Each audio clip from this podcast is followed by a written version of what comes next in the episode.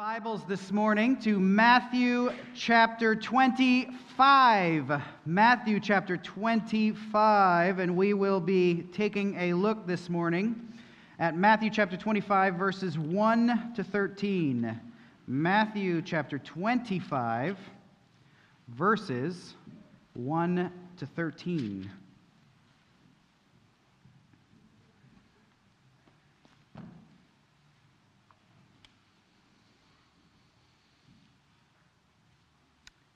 If you're able, would you please stand with me for the reading of God's holy, inspired, inerrant, authoritative, and sufficient word this morning, starting in Matthew chapter 25, verse 1. Then the kingdom of heaven will be like ten virgins who took their lamps and went to meet the bridegroom. Five of them were foolish and five were wise. For when the foolish took their lamps, they took no oil with them, but the wise took flasks of oil with their lamps. And as the bridegroom was delayed, they all became drowsy and slept. But at midnight there was a cry Here is the bridegroom! Come out to meet him! Then all those virgins rose and trimmed their lamps. And the foolish said to the wise, Give us some of your oil, for our lamps are going out. But the wise answered, saying, Since there will be not enough, not be enough for us and for you, go rather to the dealers and buy for yourselves. And while they were going to buy, the bridegroom came, and those who were ready went in with him to the marriage feast, and the door was shut. Afterward, the other virgins came also, saying, Lord, Lord, open to us. But he answered, Truly, I say to you, I do not know you. Watch, therefore, for you know neither the day nor the hour. This is the word of the Lord this morning. Thanks be to God. You may be seated.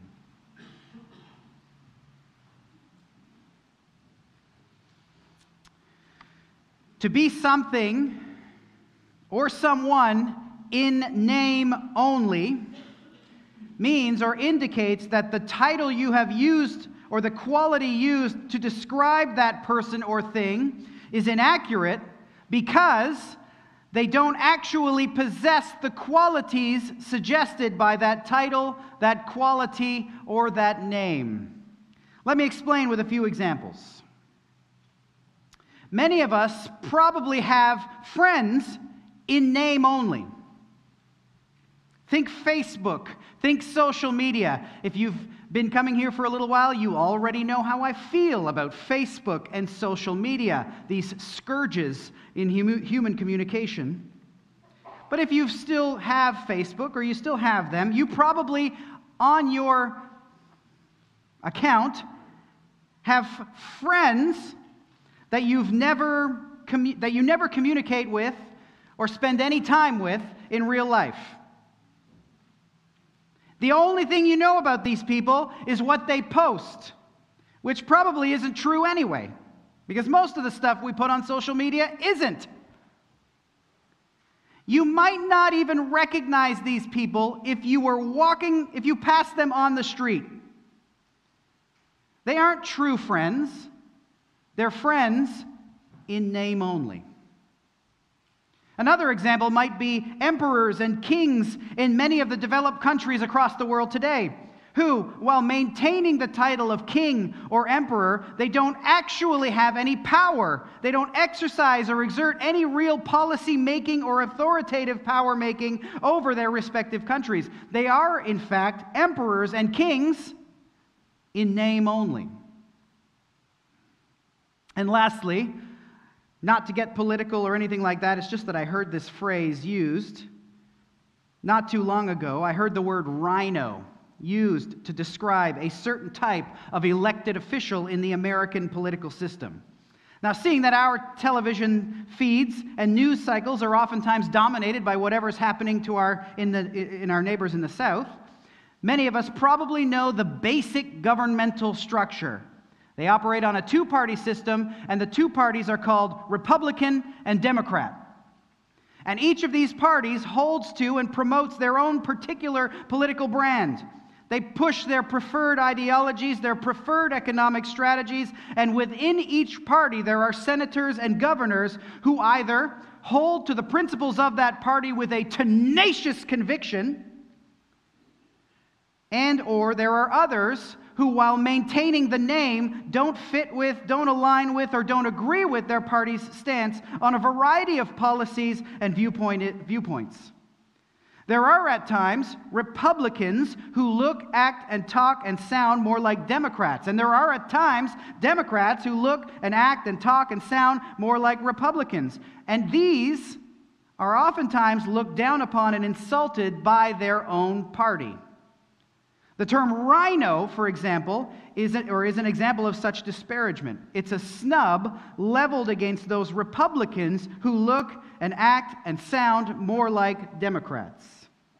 The term RINO is actually an acronym that means Republican in name only.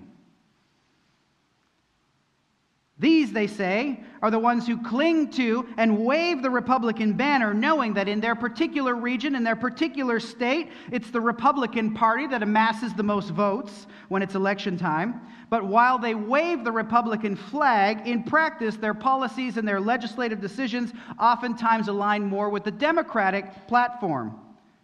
This term RINO, and I guess if the shoe's on the other foot, you could say DINO, repeatedly claims to be a member of their party, even as everyone around them says otherwise.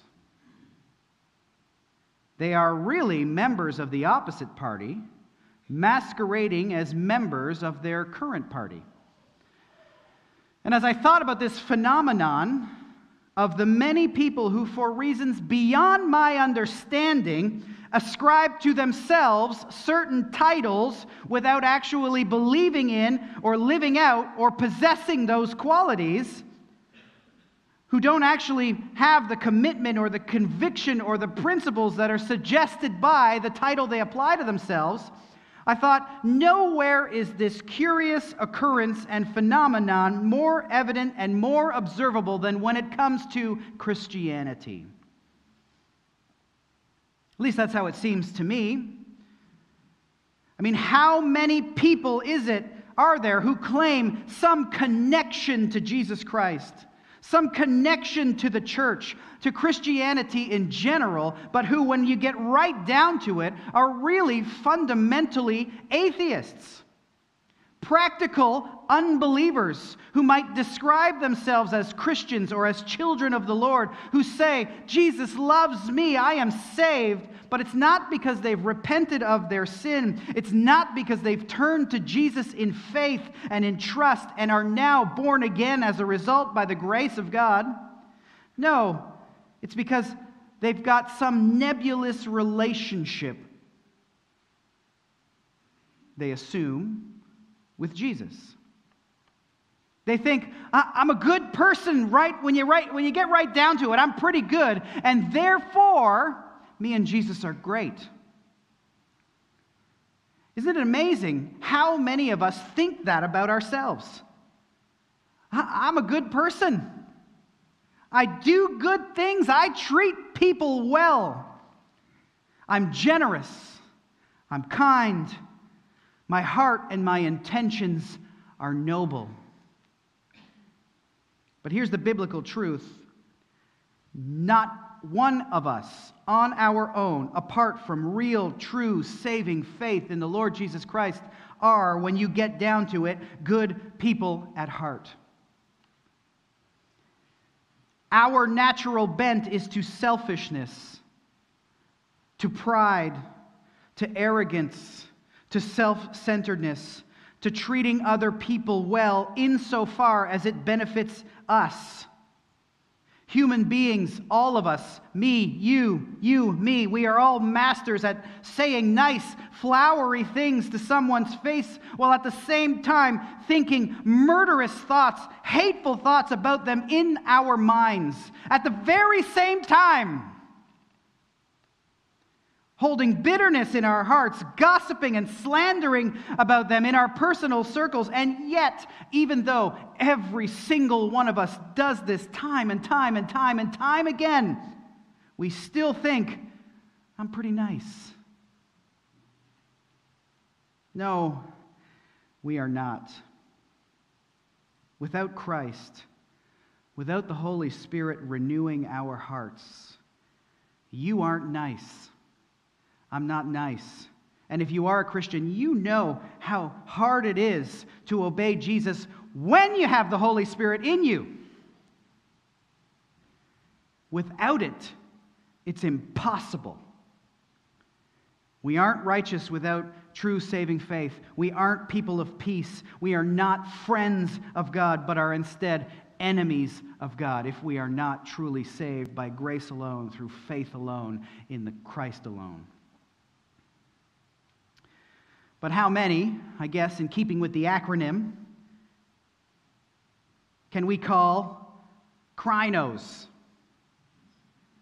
Christians in name only.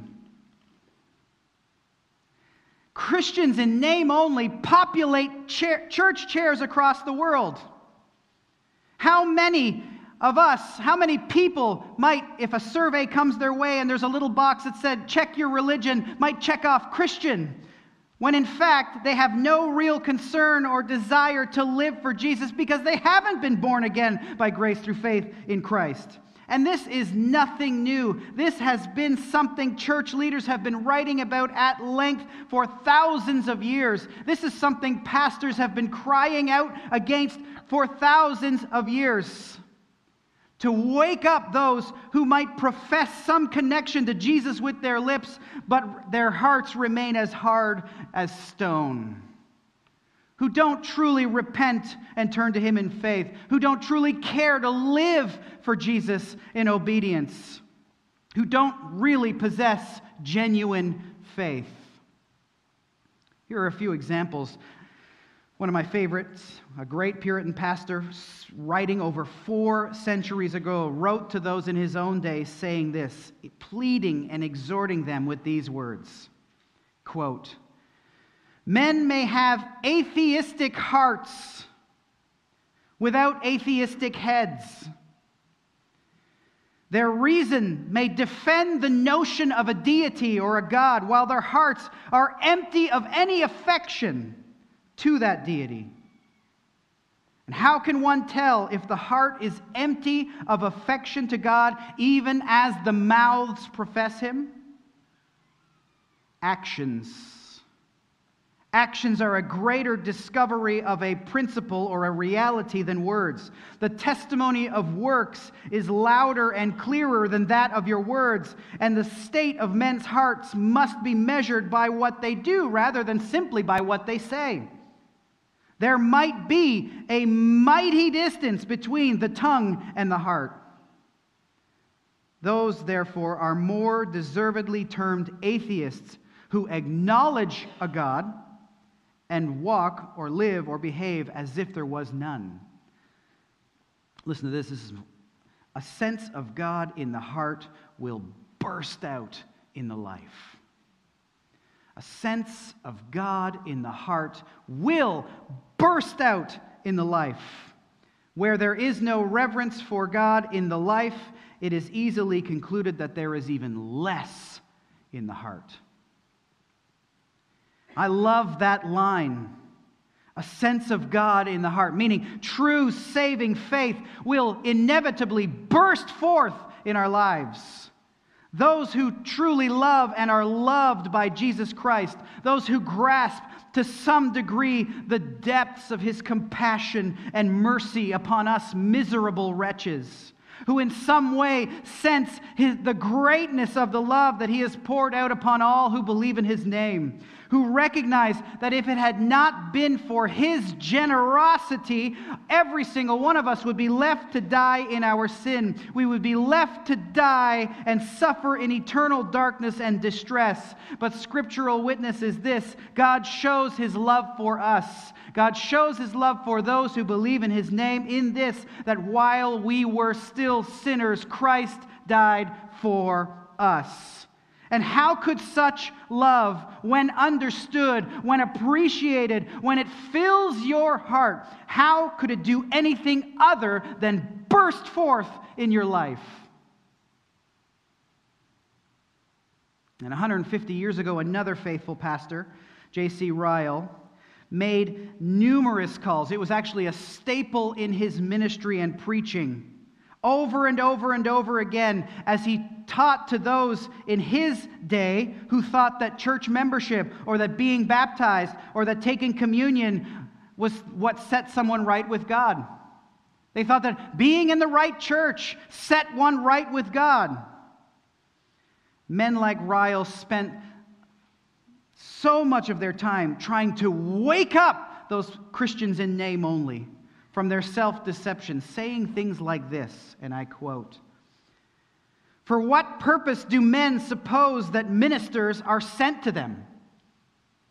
Is it merely to wear a surplice? That's the long robe that certain denominations would wear. In ours, it would be would it simply be to wear a suit and read services and preach a number of sermons?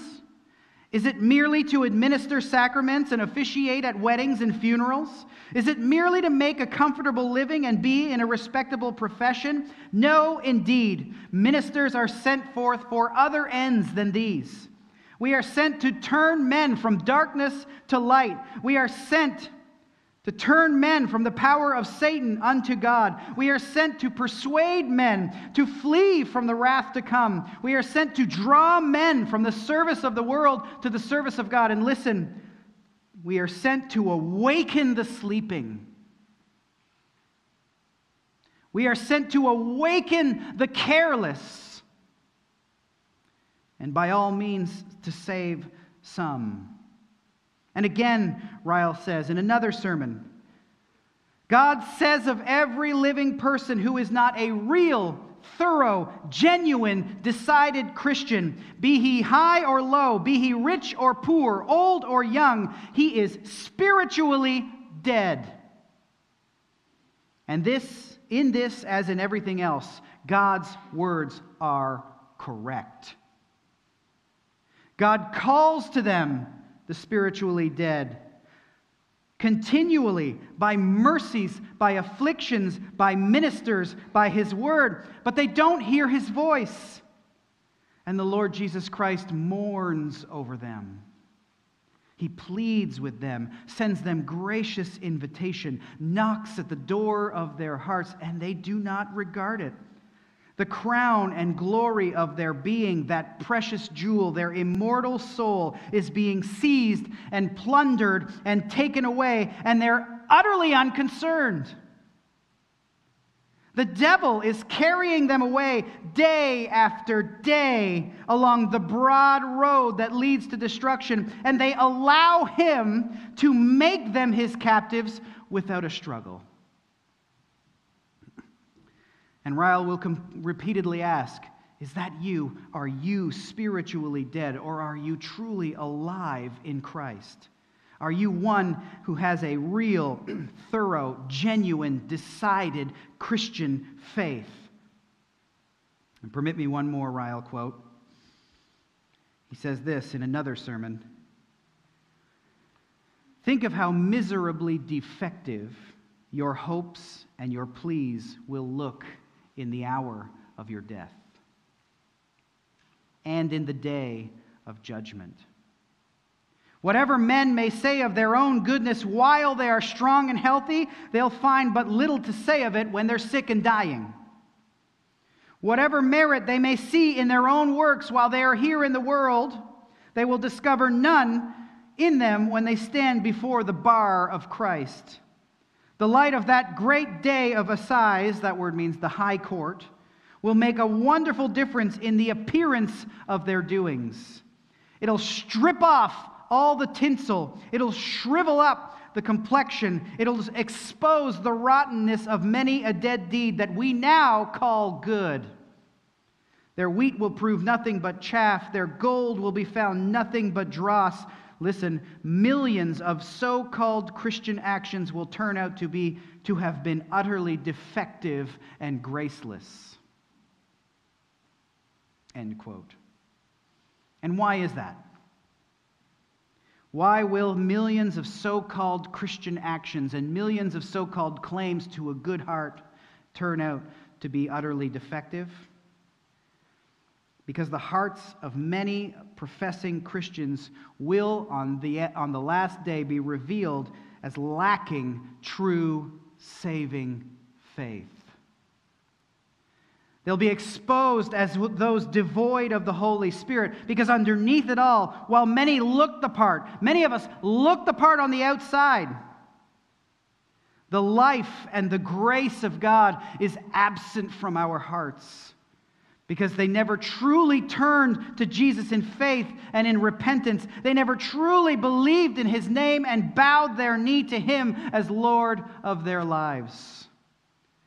And as we come to the parable of the ten virgin, virgins, this is the primary warning that Jesus is giving to us. This is the big idea right here. Christians in name only will not be admitted to the wedding feast, to the eternal kingdom, but will instead, unless they truly believe in his name, finally and forever be shut out from the perfect joy of dwelling in Christ's presence for eternity future. So, watch, prepare, wake up. That's the warning. So, as we come to Matthew 25 and the parable of the ten virgins in verses 1 to 13, let's draw out from it a number of lessons and exhortations and warnings found therein. But let's start by remembering the context. Jesus here is still seated on the Mount of Olives after leaving Jerusalem from his series of condemnations given to the Pharisees. And here he is still answering the question that has been asked of him back in chapter 24, verse 3. You remember the question? Tell us. This is the disciples bringing this to him privately. Tell us, when will these things be? And what will be the sign of your coming and the end of the age?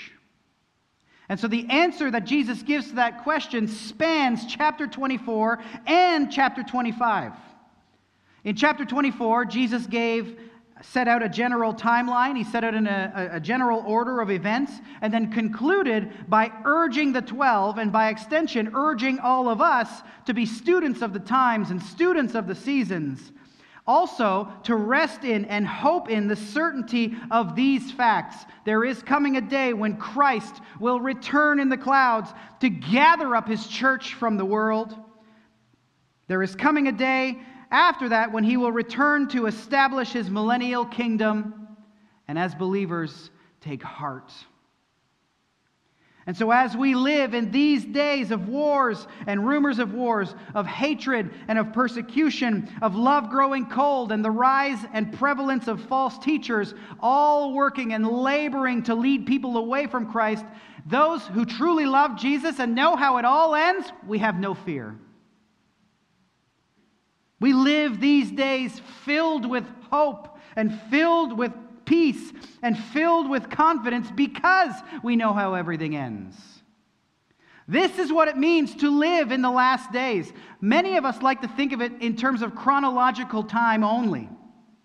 But when we hear about life in the last days, it's not in the first place a time marker, but a reminder to us that the decisive victory has already been won.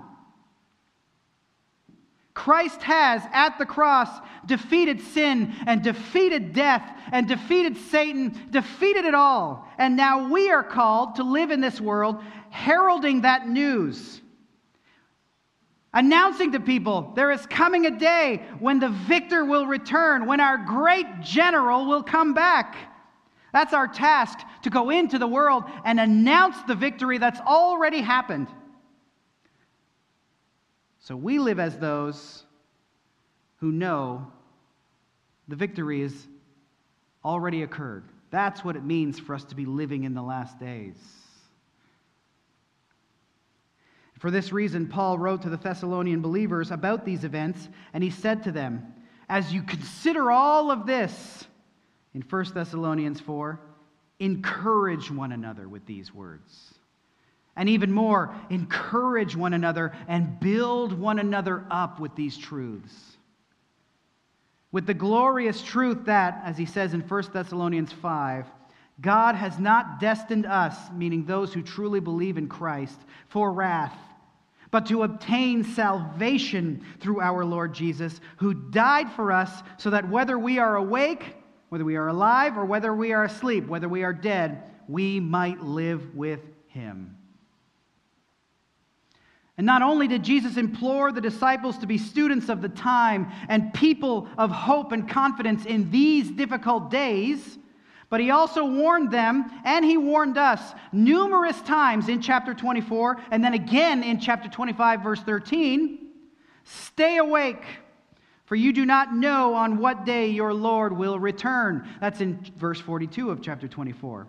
And then again in verse 44 of chapter 24, you must be ready, for the Son of Man is coming at an hour you do not expect. Then again in verse 50, the master of the servant will come on a day when he does not expect him, and an hour he does not know. And the same warning sums up and concludes the parable of the ten virgins in chapter 25, verse 13. Watch, therefore, for you know neither the day nor the hour. This is a major exhortation of this parable. Watch, stay alert. And for the true, genuine, born again believer, this parable points you and fixes your eyes on the great joy that awaits you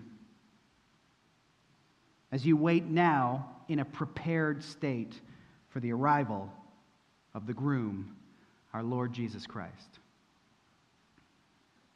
For the Christian in name only, however, the parable points to your final sorrow, your final grief, when the door to the banquet is shut and you are excluded from the eternal celebration. In the end, those are the only two options. You are in the wedding feast or you are out of it.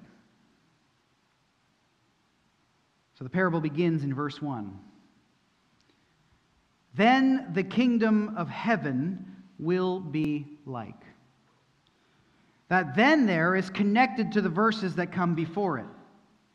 Jesus had just illustrated that the return of the master, the, the picture of the return of a master on a day when his servants do not expect him. And there are two servants that are spoken of. There is the servant who remained faithful who discharged the duties that were given to him by the master while he awaited the master's return. And when the master returned and found that servant faithful, the text says that he, the, the servant was blessed and set over all the master's possessions in verse 47. But then there was a wicked servant also who said to himself, Well, the master's delayed. And while he still ascribed to himself the title of servant of the master, he lived disobedient and didn't do what the master had set out for him to do. And this so called servant will be, upon the master's surprise return, the text tells us, cut in pieces and put with the hypocrites, and in that place there will be weeping and gnashing of teeth. So, this parable of the ten virgins, it reiterates a similar point with a different illustration.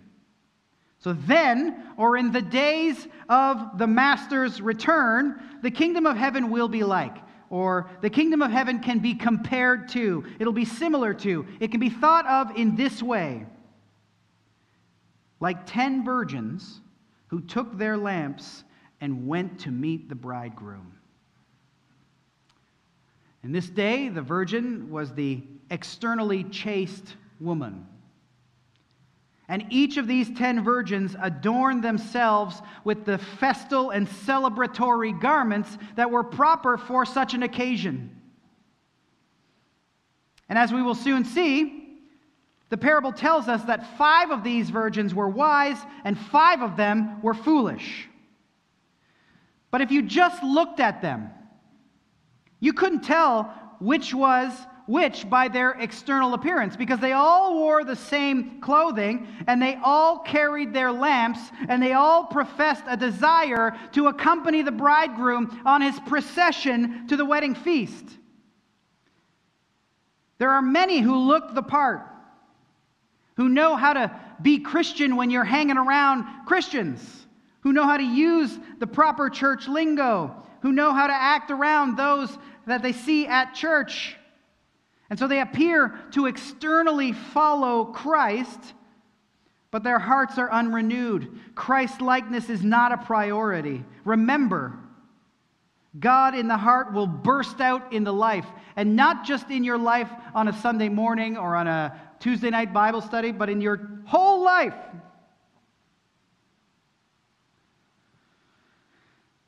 Now, for many of us in our day, we like to schedule things down to the minute. If we book a meeting for 10:15 a.m., guess what time we expect that meeting to commence? 10:14 if you're a man, 10:10, right? 10:15 is uh, generally our expectation. We want that meeting to take place at the agreed upon time. There's a lot of people whose blood boils when others are late. But much of the world both in the past and today, don't operate like that. We've blocked everything down to the point where it's like, I'll meet you at 10.07. Like, we get that specific. But much of the world doesn't operate today. For example, we know that the worship service here at Winona Gospel Church starts at 10 a.m., or at least I think we know. While some of y'all like to amble in late, most are here at or before 10 a.m. But when we used to lead mission trips to Mexico with some of the people here, the church leaders that were there told us the service started at 10 a.m., but that was only in theory. It was 10 a.m. in name only. Because while we arrived for the 10 a.m. start, it didn't actually begin until the people arrived. And quite often, the people would arrive sometimes three hours later. And then the service would take another three hours on top of that. The same is true for the ancient Near East. Contextually, for this parable, rarely, if ever, did anything start on time and a wedding feast rarely, if ever, began at the appointed time. And so anyone awaiting the arrival of the bridegroom would have to make, take that into consideration and make the appropriate provisions in case he arrived a lot later than expected. So these 10 virgins, we might call them bridesmaids, would be waiting at or near the house of the bride for the bridegroom to arrive for the man who is about to become a husband to arrive to solemnize the wedding. And after all of the ceremonies, he would then escort the bride back to his home, along with a loud, boisterous, celebratory procession illuminated by these lamp bearing bridesmaids for the bride for the wedding feast. And as they went, as they proceeded back to the house of the groom, friends and family and acquaintances would see the lights and the lanterns and the celebration, and they would join the parade knowing it's begun. They would join along the way to attend the wedding feast and the festivities. And so these, these 10 virgins, these 10 bridesmaids, they really only had one duty keep their lamps prepared and ready to light the way to the feast. But as we see next, not every bridesmaid took this responsibility seriously. As Jesus said in verse 2, look at it. Five of them were foolish, and five were wise. Five of these bridesmaids were foolish, and five were wise.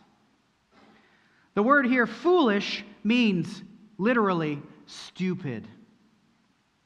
It's the word that has morphed over time into our English word moron. It's not a nice word. It's not a flattering word. To be foolish here means to be devoid of wisdom, to be devoid of good sense and sound judgment. And the word is in the imperfect tense, meaning that they kept on being foolish. It wasn't just a one time act of foolishness, their lives were characterized by foolishness. Notice that these bridesmaids who thought themselves to be friends to this new couple are in the end called stupid and foolish. This is as difficult as it might be to hear. This is how Scripture speaks about. This is how God's Word describes everyone who refuses to be prepared, awake, and alert, and watching for the arrival of the bridegroom. For those who are unprepared for the return of our Lord Jesus Christ, Scripture speaks about all who refuse to turn to Jesus Christ as Lord and Savior as foolish, as devoid of good wisdom and common sense. Scripture speaks of them as stupid. And while five of the virgins were wise or foolish, the other five were wise. A word that means prudent and sensible, a word that means they possessed good judgment. Notice the contrast, right? There are only two options wise, foolish. And every single human being who has ever lived falls into one of these two categories wise or foolish. This dichotomy is one that Christ repeats numerous times in the Gospels in different ways. And he does this because this is one of the most important lessons that every single human being must hear and understand. You are wise or you are foolish, and whichever one you are is determined by your response to Jesus Christ. A few examples in the Gospels. First, all human beings are either like the wise man who hears the words of Christ and builds his house on the rock of his word, or like the foolish man who heard Christ's words and didn't do them, which Jesus equated to building your house on the sand, a house that will get destroyed when the wind comes. Two, in chapter 7, we read that people are either healthy trees who bear good fruit or they're diseased trees who bear rotten fruit. We read in chapter 13 that we are going to be either wheat that is gathered into the barn or we will or weeds that will be bound into bundles to be burned. And finally, at the end of chapter 25, we'll see that we are either sheep to whom Jesus will one day say, "Come, you who are blessed by my Father, inherit the kingdom prepared for you from the foundation of the world," or goats who Jesus will one day denounce, saying, Depart from me, you cursed, into the eternal fire, prepared for the devil and his angels. You see it over and over again? Wise or fool, healthy or diseased, wheat or weeds, sheep or goats. There is no in between. You and I are one or the other. So, which are you? There were five wise virgins and five foolish ones. Which are you? And what is it that distinguished the wise virgin from the foolish virgin? Because again, like we said, you couldn't tell just by looking at them. So it must have been something deeper, which Jesus tells us in the next two verses. Starting in verse 3. For when the foolish took their lamps, they took no oil with them. But the wise took flasks of oil with their lamps. So the foolish took no oil with them, while the wise took extra flasks of oil with their lamps. So for a bridesmaid who had only one task, light the lamp and lead the procession, to avoid, to leave off, to be too lazy, too apathetic, to prepare for that task was an inexcusable, a careless, neglectful, short sighted, thoughtless insult to the bridegroom. These five foolish virgins knew that it was a wedding. They knew that the bridegroom might be delayed, that he might come return late. It is as you know, a big and busy day after all. And yet, even with all of this knowledge, they were too foolish and too lazy to do the thing they were supposed to do. See, in this day, to be invited to take part in this wedding feast and this wedding celebration was a great honor. It's still a great honor to be invited to a wedding ceremony. But these five foolish virgins did not cherish or value the invitation in any way. Again, they were told to do one thing light the way for the groom. Make sure your torch is ready and oiled to know so that it can burn brightly. But these foolish virgins, they ignored their duty. And in so doing, they insulted the groom and the bride, revealing that they, the foolish virgins, really aren't any true friend to either.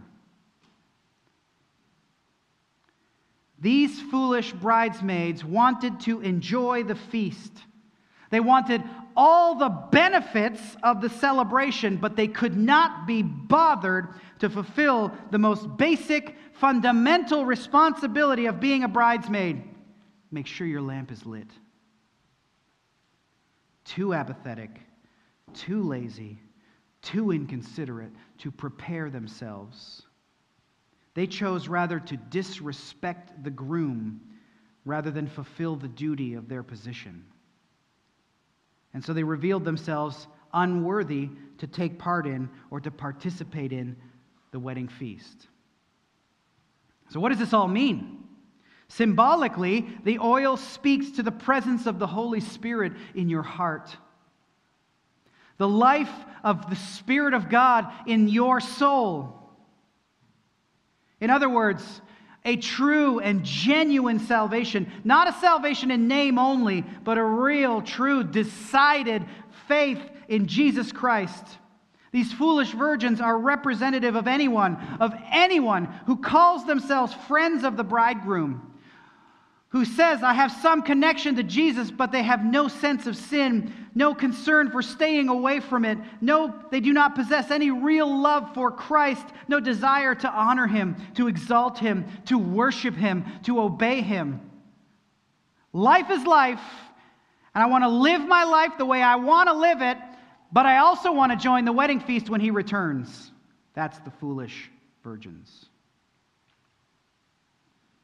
It's those who know nothing of being born again, who couldn't care less about such things as real repentance and faith and grace and holiness. It's those whose profession do not of faith in Jesus does not lead them, does not burst out in their life and lead them to make war against the works of the flesh. The Apostle Paul listed them in Galatians 5 the works of the flesh are evident sexual immorality, impurity, sensuality, idolatry, sorcery, enmity, strife, jealousy, fits of anger, rivalries, dissensions, divisions, envy, drunkenness, orgies, and things like these. Are you fighting against these? A genuine faith in the Lord Jesus Christ hates the works of the flesh, wants nothing to do with them. Now, it is true that we will fail from time to time in our fight. We're not perfect, we're not Jesus. We will fail in our fight. But when we fail, we hate it. We confess it. We don't try to justify it or smooth it over. We turn to Jesus and we say, I have sinned, Jesus. Forgive me. I want to live for you. I want my life to burst forth with the fruit of the Spirit of love and joy and peace and patience and kindness and goodness and faithfulness and gentleness and self control. For those in whom the Spirit resides, you want nothing more than to live a Christ like, Christ exalting, Christ honoring life. But for the foolish virgin, the foolish Christian in name only, about such things there is no concern. And the foolish virgins revealed their lack of love for and concern with the things of the groom. And they illustrate those who, in this life, act in the same manner in regards to the things of Christ. They'd prefer to hold on to and grip onto their sin over faithfully preparing for the return of the groom. These are those who profess Jesus with their mouths but can't be bothered to live for him or to obey him. They can't be bothered to prepare, to be watchful, and to live an alert life. In fact, they actually refuse to do so. And if this is you, this reveals potentially a lack of genuine saving faith. And if you do not truly turn to Christ, the consequences of this apathy and laziness and foolishness will turn out to be eternal. But while there were five unprepared, foolish, and careless virgins, look, there were also five wise virgins who took flasks of oil with their lamps. So these are women who are dressed up in the fine festive clothing of a wedding. And ladies, you know that when you dress up in your nicest and finest dress to go celebrate, there aren't many pockets in those dresses. And oftentimes, the accessories you choose to bring with you, your purses and things like that, you kind of get the smallest ones, right? Because it's a hassle to carry around too much when your dress has no pockets. And while you, in your life, might be able to load your husband up with the things you want to bring, but you can't carry yourself, these five bridesmaids, they don't have any husband in the story. So anything they carry, they got to carry themselves. Whatever they bring, they've got to bring it. And one hand, if you notice, is already taken up holding the lamp. So to carry an extra container, an extra vessel of oil with them, it's not a pleasant addition. But wisdom demands preparedness, and preparedness demands sacrifice. These five wise bridesmaids would rather endure the hassle and the inconvenience of carrying these extra flasks rather than be found unprepared. These women were patient and diligent and faithful and at the ready. They revealed their love for the bridegroom by their preparedness.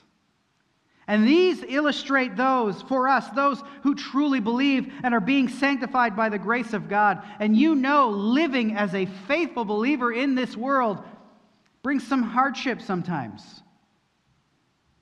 See, the foolish virgins wanted to carry the, one, the lamp with one hand while leaving the other free to do whatever it is that they wanted to do. Refusing to carry the flask, they picture those who refuse real, true allegiance, soul saving grace those who don't care to keep their lanterns burning brightly. They reflect those who profess faith, but that faith never touches or changes or challenges any of their fleshly passions, pursuits, behaviors, goals, and aims in this life. In fact, they represent everyone who would like a little bit of sprinkling, to sprinkle a little bit of Jesus upon a life that you have no intention of giving him lordship over. It's not a true and genuine salvation, it is an in name only and it is a no oil in hand existence. And I've always wondered about this. I don't, I just don't get it. Why would you profess Jesus with your mouth only to deny him with your lifestyle? Why profess Jesus when you have no intention of actually following him? Either get in or get out. Do not defame the name of Jesus by some lukewarm existence. Don't live like the vomit in his mouth that he will one day spit out. Instead, like the wise virgins, live in the light of his grace. It is held out to you at this moment. You can truly be saved. Call out to Jesus. When I say call out to Jesus, I mean really call out to Jesus. And so, what happens to these wise and foolish virgins? Jesus continued in verse 5. As the bridegroom was delayed, they all became drowsy and slept. So you see, the bridegroom took longer than planned to arrive. And so all ten of the bridesmaids became drowsy and slept. Their eyes grew heavy and their heads bobbed down like this as they nodded off to sleep. Now, for the wise virgins, this is not a big deal. Even though they slept, They slept prepared with flask of oil in hand for the arrival of the bridegroom. And there's nothing better than a confident sleep. That's the best kind of sleep. But the foolish were not prepared. And so they're sleeping without any oil in hand, unprepared for the arrival of the bridegroom, actually constitutes the height of folly and irresponsibility. They had time to secure flasks of oil for themselves, but they either kept putting it off or were simply uninter- uninterested in making the appropriate preparations. And then in verse 6, you hear it. At midnight, there was a cry Here is the bridegroom! Come out to meet him! He has arrived! He is here for his bride! Let the celebrations begin! And then all those virgins, verse 7, rose and trimmed their lamps. So you see, all the virgins woke up at the announcement. They trimmed their wicks into proper form. The word for trimmed here means they adorned and they garnished them. It, uh, it, it speaks to their doing everything necessary to ensure that the lamp would burn bright and beautiful for the groom's procession. But as we've already noted, the foolish virgins have a problem. They dressed their lamp up really nice. But like I said, all of us can dress ourselves up really nice. But if we don't have the Spirit in the heart, it makes no difference. They adorned their lamps, but they had no oil. The very oil they didn't consider, concern themselves with carrying because it was a hindrance to them as they waited for the groom ends up now being the one thing needful. A nice lamp without any oil is useless. And the foolish, verse 8, said to the wise, Give us some of your oil. Our lamps are going out. See, if you are living a life like these foolish virgins, there is going to come a time, a moment for you, as it had for them, when you realize your folly. A day when you realize that you have lacked preparation, that in your heart there is no true saving faith. And in that moment, your, the soul will be the only thing that matters. And oh, what you wouldn't give up in that moment for just a little bit of the oil you refuse to carry in your life. On that day when the groom is on his way and you realize you have no oil, that you aren't truly saved, that will be the only consideration. And all the passions and all the pleasures that you in this world that you put a higher value on during your life, they'll all pass away. They'll prove to be nothing more than worthless chaff blown by the wind. That which you built your life upon, the sand that you built your life upon, the idolatries that so charmed your soul will all fade on that day. They'll be revealed as the filth that they are. Imagine for a moment the sight of the supremely beautiful and sublime bridegroom coming your way, glorious and wonderful. And in that moment, you realize I have no oil. I don't have real faith. I ignored him and I rejected him. And all those things that I chose over him are now shown to be filth and dung. And as you read the parable, notice the groom doesn't ask why. He doesn't say, Why do you have no oil? He doesn't give them the opportunity to explain. And why is that? Because any excuse they might give at this moment is inconsequential. It is meaningless. There is no reason that anyone can give that will change the situation. There is no defenses, no rationalization, no explanations, no finger pointing to somebody else. None of it will carry any water. The answer, the, the question for you is do you love Jesus or not? That's it. That's the only way to be exonerated and pardoned and forgiven. And these foolish virgin, virgins, they had ample time to check their supplies. They had ample time to make responsible decisions, ample time to check their oil reserves, but they didn't. And when the bridegroom arrived, it was too late. If your oil light comes on in your car, you're smart enough to immediately get off the road because your engine's about to blow up. Why can't we do the same for our soul? I pray and plead that you wouldn't be living a drowsy, sleep filled life if you do not have at this moment the oil of salvation for yourself. As Paul will said to the Corinthian believers, examine yourself to see whether you are in the faith. Do you want to know if you love Jesus? There is a criteria to determine if you do. Jesus said it in his, with his own word, in his own words. In John 14, 15, if you love me, you will keep my commands. Examine yourself, because you yourself must call out to Jesus. You must turn to him in faith. As we see in verses 8 and 9, the foolish virgins turned to the wise and said this Give us some of your oil, for our lamps are going out. But the wise answered, saying, Since there will not be enough for us and for you, go rather to the dealers and buy for yourself. You see it, right? Each virgin had to carry her own oil.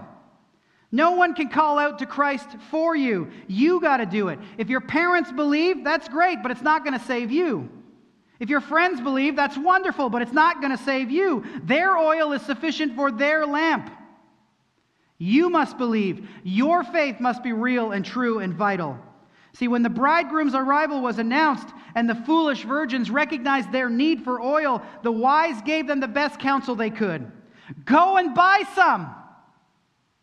But try as they might, here it is, midnight, and they're frantic as their search might be. The dealers who buy and the dealers who sell, they're all closed at midnight. There's nothing they could do. It was too late.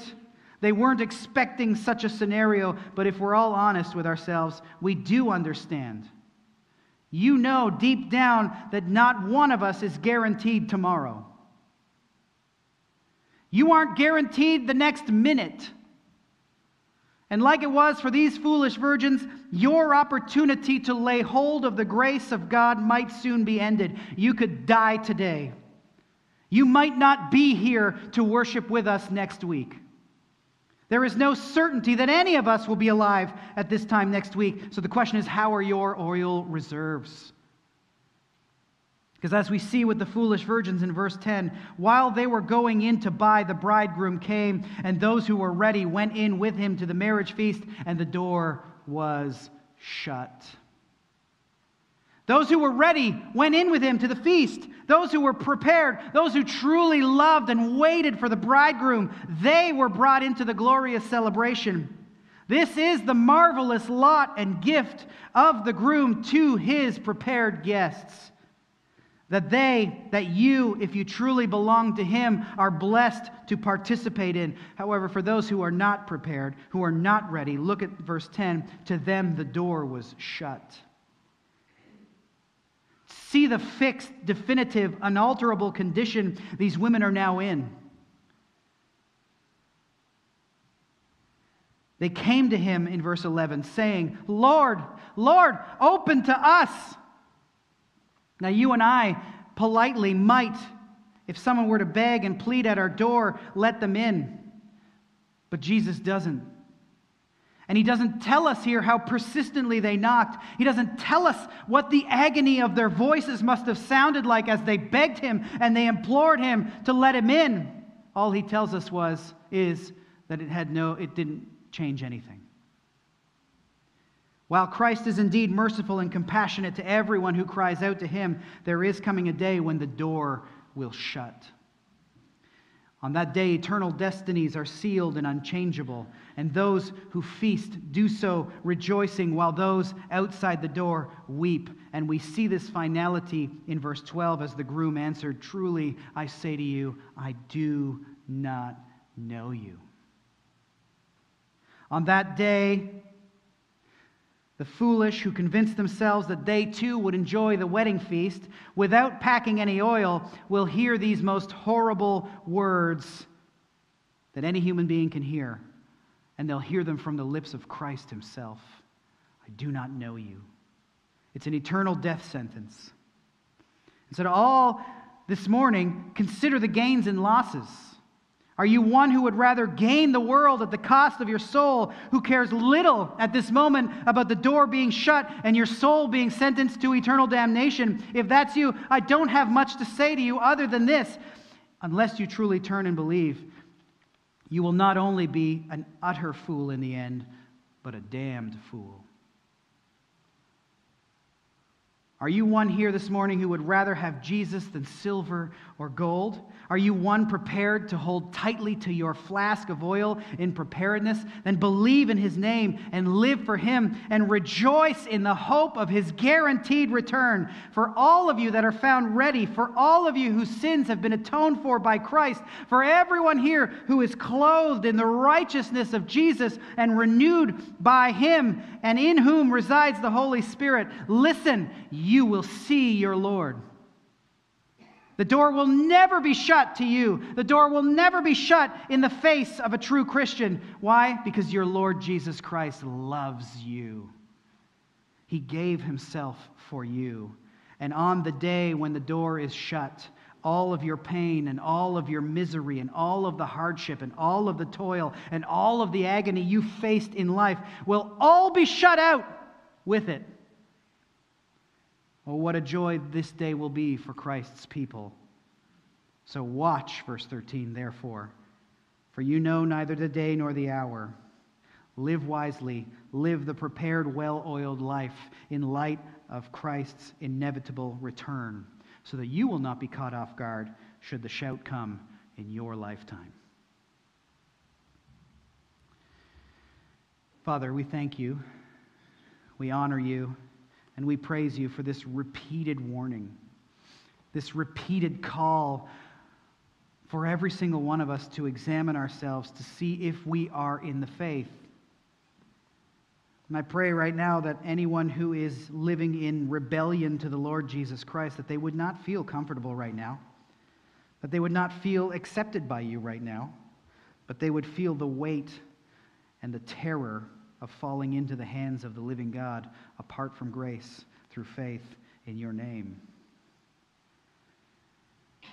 For those who are awakened to this morning, to the fact that they have been a Christian in name only, and who desire nothing more than to turn to you in true, saving, genuine faith, I pray that your Spirit would comfort them and bring them into that saving relationship with Jesus Christ and fill up their soul with joy and for the believer, the genuine believer who is living a prepared, well oiled life here this morning.